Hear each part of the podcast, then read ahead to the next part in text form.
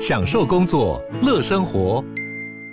就算不在办公室，也能从容应对线上会议。HP Dragonfly 透过专业的 HP Presence 设计，内建降噪及会议快速键，搭配清晰的 Bang & Olufsen 音效，增强音讯及视讯功能。HP Dragonfly 顶级商务笔电，采用 Windows 11专业版，让您在会议中享有最佳的视觉和听觉品质。欢迎收听远见 On Air，既国际更在地，财经大小事每周轻松聊。欢迎收听远见 On Air，各位听众大家好，我是远见杂志主编谢明玉。其实聊到台湾的影视产业发展，最近很多人可能都觉得，哎，台湾这两年来很多很多的影视都让人印象深刻。不管是最近很热门的《华灯初上》，还有《茶金》，他们都是从呃台湾出发，然后甚至走上了国际的传播平台，或者更早之前的，例如我们《与恶的距离》，就从台湾版权一路卖到整个东南亚，甚至拿到非常高的收视率。其实大家很难想象，以前我们可能都是觉得，哎，外外国的影剧比较好，可现在台湾的影剧超厉害，所以我们今天就要邀请杰德创意影音创办人林志杰以及文策院院长李明哲院长来为我们分享，哎，他们眼中的台湾影视的机会以及未来。欢迎两位。哎，大家好，大家好。哎，大家好，我是文策院的李明哲。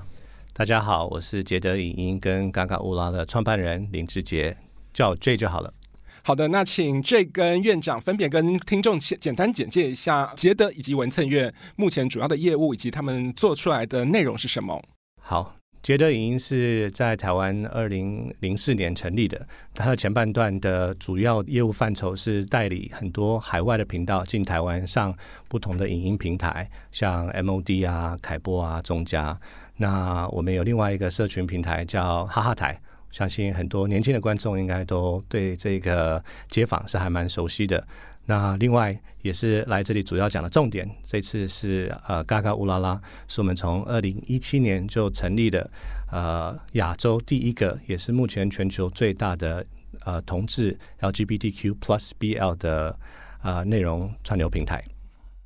OK，那我来介绍一下文策院哈。文策院是一个成立两年多的一个所谓的行政法人。那行政法人是一个可能台湾的一般人可能不太理解的一个组织的形态。那通常就是说是呃处理公共的事务的议题，然后但不涉及公权力，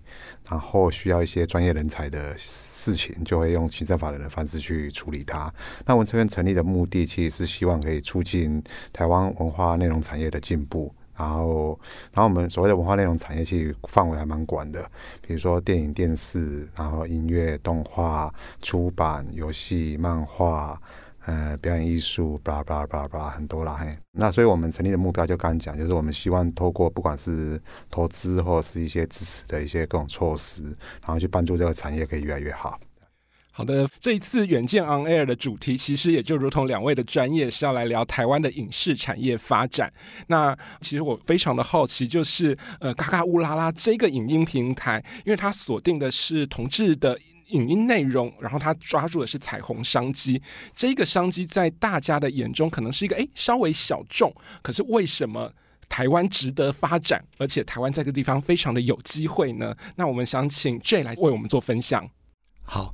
其实我当时在呃开始往 LGBT 的您刚才所说的彩虹经济的商机发展的时候，是根本没有把商机这件事情想在脑海里面，那纯粹就是一个动机。因为刚才所说，我从二零零四年就回来台湾经营捷德影音，那我们代理很多海外的频道进到台湾，然后分享给台湾的观众。在这个把海外的频道引进到台湾的同时呢，我发现到其实美国的影视产业已经开始针对 LGBT 的角色，还有 LGBT 的故事有蓬勃的发展，啊、呃，包含不只是电影，甚至于无线的电视、有线的电视，那当然就不用讲那个影音串流平台。不过，一当我把这些呃国际频道引进到台湾的时候，他们就会消失了。那他们会消失某个程度啊、因为这些频道一进台湾的时候，不只是在台湾，也是在东南亚。那因为宗教的关系，就是文化保守的关系，都完全会消失。我指的是类似像那种普罗大众的节目，像《摩登家庭》啊，或是《Will and Grace》都会消失。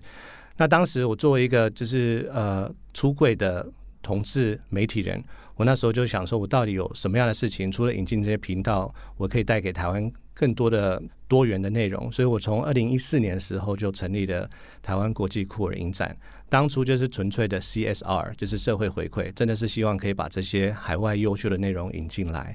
那一做就发现，啊、反应在台湾是非常的热烈啊。那除了台湾热烈以外，就发现到非常多的东南亚，还有在亚洲的一些观众也会透过社群啊、不同的管道跟我们联系，说你是不是有机会可以把这些内容也引进来？因为我们的传统的媒体的通路都看不到，所以那时候就开始从一个动机有闻到可行的商机，然后把这样子的一些内容可以服务到真的是嗯，就是没有办法呃合法的收看到这些嗯。内容的一些国家，所以嘎嘎乌拉就是从二零一七年呢开始从台湾开始，然后把这些版权还有把我们的平台开放到东南亚。那在二零一八年开放到台湾跟香港，那逐渐的就是二零一九年的时候开放到南亚，就是印度啊、巴基斯坦，然后终于在二零二零年的五月二十四号，也是同婚一周年呢，开放到全球。啊、呃，到现在其实我们。坦白讲，已经主要的付费市场已经不是在台湾了，已经在西方的国家。然后最快速成长的付费会员区，其实是在西欧的德国啊、法国啊、英国的等等的。所以这个你刚才所说的一些商机是从动机起来。不过这样一一步一步的、一区一区的这样子推，真的是感受到其实全球的 LGBT 的呃市场真的是啊、有无限无限大的一个可能性跟规模。非常谢谢 J 的分享，这也让我想到，就是哎，很多人提到就是台湾的影剧发展，都会想说，那为什么会是从呃彩虹商机或 LGBTQ 这样子的影剧内容，它好像比较小众，可是这样听起来确实这才是台湾最大的优势，因为别的地方做不来。台湾的自由度，台湾的呃同志的友善，其实反而让呃台湾的影视作品在这个主题上面可以创造出一个很棒的差异化的角色。那这个部分也就想要来请教院长了，因为像台湾其实去年最卖座的。国片之一，刻在你心底的名字，其实就是呃同志主题。可这件这一部片子，可能在可能五年前、十年前，大家会觉得是一个哦，只有少数人想要看的片子。可在去年在台湾，其实卖得非常之好，甚至拿到了很多的呃大奖。所以在这种情况下，诶，想请教院长是您怎么来看？就是台湾的影视作品中。BL 这样的主题或彩虹这样的主题，为什么可以得到台湾观众的喜欢，甚至变成一个可以走向世界的一个爆发点呢？嗯，因为其实我觉得台湾其实就刚刚讲的，就是说有很深厚的文化底蕴嘛，然后是。对，是一个自由开放的社会，而且我们是真真实实对各种主题都可以自由的去发挥。那其实这不止在创作端是这样子，然后包括在消费者的收视习惯，其实也完全的展现。就从音乐、从影视作品，其实都可以看到说，就是哎，真的不同的主题都是会有它的族群，都是有机会的。那这其实是跟大家可能都看，比如说看所谓的好莱坞片，就是一个很纯商业娱乐的导向，就有一点发展趋势上的不同。那这也造成。等于说，台湾其实不是只有在内容端可以去往多元去发展，然后在收视口味也会往多元去发展，包括在平台的发展上也会往多元去发展，所以才会有像嘎嘎乌拉拉这样的一个，它的 TA 很明确，然后有机会往国际走的。然后像除了嘎嘎乌拉拉之外，其实像台湾有这种专门的纪录片的 OTT 平台嘛，我觉得台湾就是一个各方各面都是非常多元、非常自由，这是台湾最宝贵的一个地方，对。谢谢院长的分享。果然，台湾的多元性这件事情，其实它变成一个很好的影视文创或创作的土壤，让各种主题都有机会在台湾这块土地上呃发光，然后变成一个销往全世界的一个很好的一个资源。那接下来就想要请问两位了，就是呃有很好的主题，可是要让外国甚至国内的观众看到的时候，现在大家通常都是用串流平台在做观赏，然后串流平台其实是一个跟内容状不太一样的投资的角色跟主题，那想请问一下，就是当串流平台不管是 Netflix 或者是 Disney Plus，他们都开始进入台湾之后，大家会觉得，哎，这这个市场会变成大者恒大，或者说，当他们改变了台湾的收视习惯之后，那台湾的影视创作者可以在上面找到什么样的新的机会吗？那这个主题想要先请 J 来我们做分享。谢谢主持人，我想再稍微补充一下刚才你问那个院长的就是问题，因为您有提到刻在你心里的名字，那当然这个是大家都知道的，因为它就是打破全台湾呃历史以来最高呃统治电影票房的记录。不过我要讲就是说，从刻在到嗯、就是今年初，也不只是只有刻在，那总共有六到七部电影是有上呃台湾的戏院。包含就是我们的原创跟周美玲合作的一个《爱莎》，它是在讲性别流动；还有陈鸿一导演所拍的《皆大欢喜》，就是嗯女扮男装啊啊、这这部电影。然后还有《迷走广州》是在讲呃就是一个 road movie，然后是其中一个角色是双性恋。然后还有啊、呃《迷失安迪》是由李李仁啊就是演一个。跨性别的女性在马来西亚，所以其实是真的非常的多元，而且是真的只有台湾在亚洲可以做出来这么多元的一些内容，这样子。呃，刚才有说我们是频道引进者，就是代理商，跟现在在做串流平台。其实我们在前半段在这个影音串流崛起的时候是受害者，所以我们就发现到很多我们所引进的频道，包含是跟环球集团啊，或是呃，大媒体集团他们都一一把他们这些频道在整个东南亚都收掉了，包含在台湾，因为大家主要呢就是现在依依赖呃影音串流平台的方便性，好，随时想要看哪里想要看，你在通勤的时候想要看，你在睡觉前想要看，就是变成它主要观看方式。然后再包含就是客制化这件事情，我觉得也是让啊、越来越多元的内容在这个市场上可以有平台的推荐机制。让他很可以快速的，不用找东找西的，可以快速找到他想要观看的一些内容。那这种行为呢，其实是某个程度会变成呃弃剧的几率也会变高了，因为真的是选择非常多。如果喜欢的剧的话，就会一集一集的续看下去，然后也会敲完，希望就是制作单位或是影音串流平台快点把续集这件事情完成，对啊。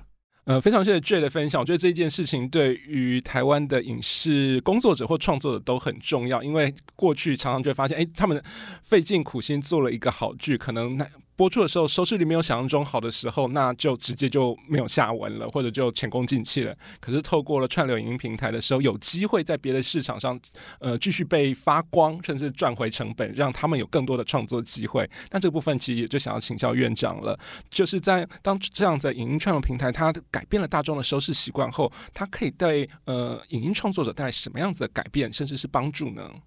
嗯，因为我觉得整个平台的，应该说整个数位时代的来临，然后平台的兴起之后，我觉得有很多事情是逐渐在改变的。比如说音乐产业好了，你传统是听 CD，你就是一张专辑会从第一首歌慢慢的去把它听完，慢慢去品味。你可以拿到一张实体 CD，你会去好好的看它的专辑封面，看它的歌词本的设计，然后这整个体验跟你在一个串流平台去听一个 curator 做出来的歌单，或者自己编的歌单，我觉得那个整个不是歌曲不一样的。问题是整个体验都会很不一样。那我们再回过头来看影音平台，我觉得就第一个当然不是只有看的地方不一样而已，而是说因为这样收视的习惯，变很容易卡掉，不是一个线性的频道。嗯，我我觉得平台要继续在进化，比如说需要很多更深度的资讯，或者是你这样子可以对作品可以有一个更深刻的理解，然后你可能就会有一些社群功能。那创作者其实也有更有机会。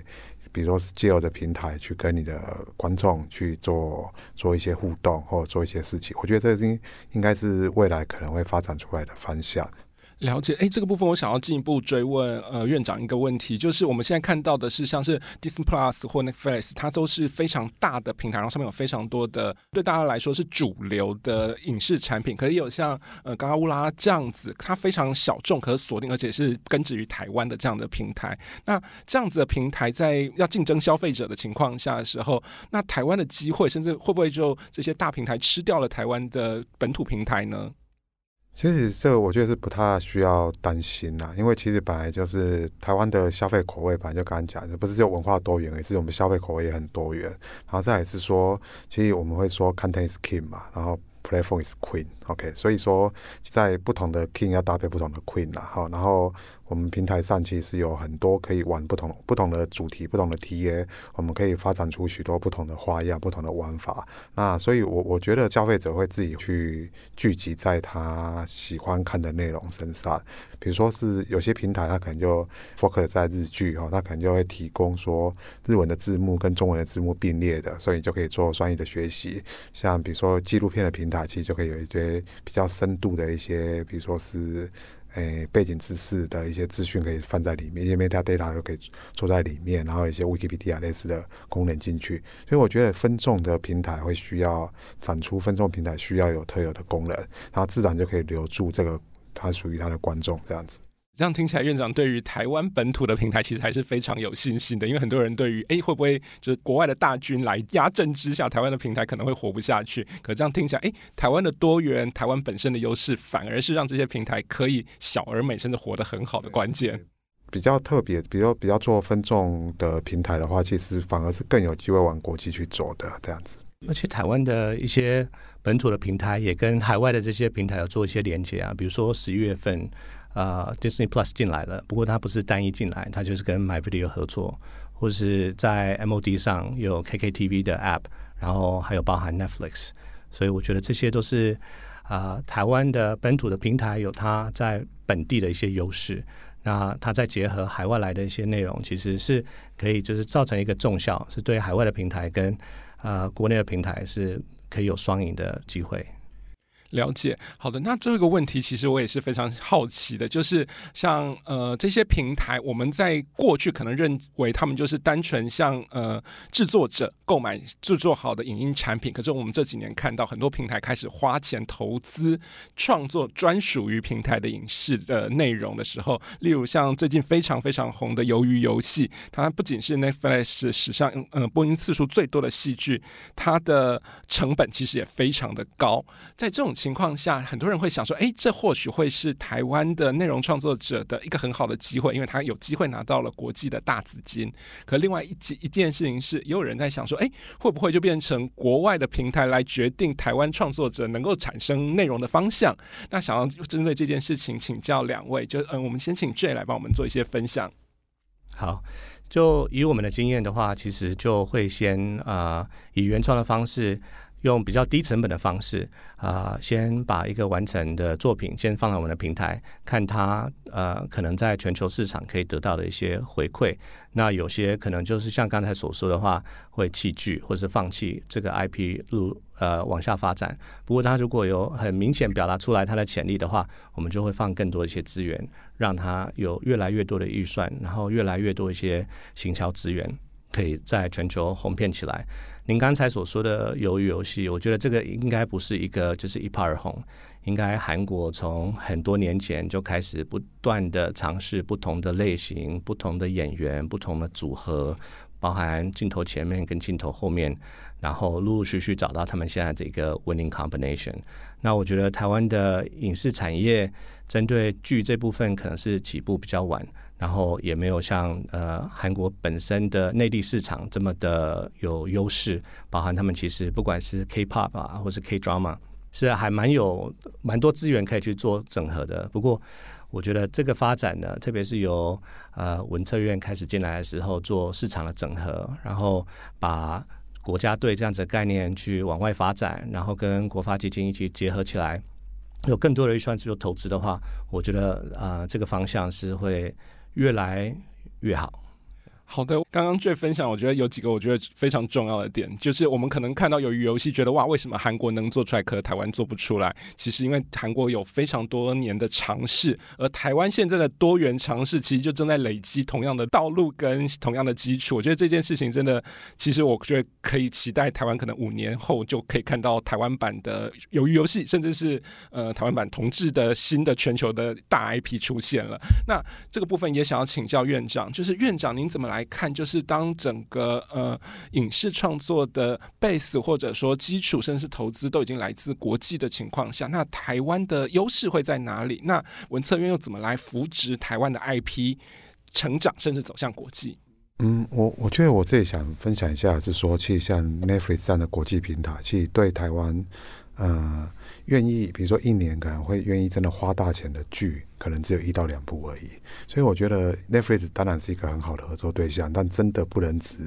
只有 Netflix 或只有 Disney Plus 或只有国际的平台，还是需要其他的选择性出来。那我想，像比如说刚刚一直在讲到说，台台湾的多元性是一个很大的优势。那我觉得多元性这个东西是这样，就第一个不是敢拍就可以了，敢拍而且有人要敢看，好，然后重点是。投资者要敢投。我觉得这三个要整个搭配起来，这个。这个才是真正的优势。那我觉得比较大的问题是要怎么让国际的资金，或者是让台湾的资金愿意敢投台湾的这样的题材。那这个部分也是文策院一直在去努力的事情，就是说希望这个产业的发展是更更具市场性哈，不是只有一个创作理念，然后完全不顾虑市场性，完全不顾虑制作成本，不顾虑回收的可能性。我觉得这会比较容易歪掉。然后所以说我们在这一部分，不管是说透过说是投资的方式去支持，像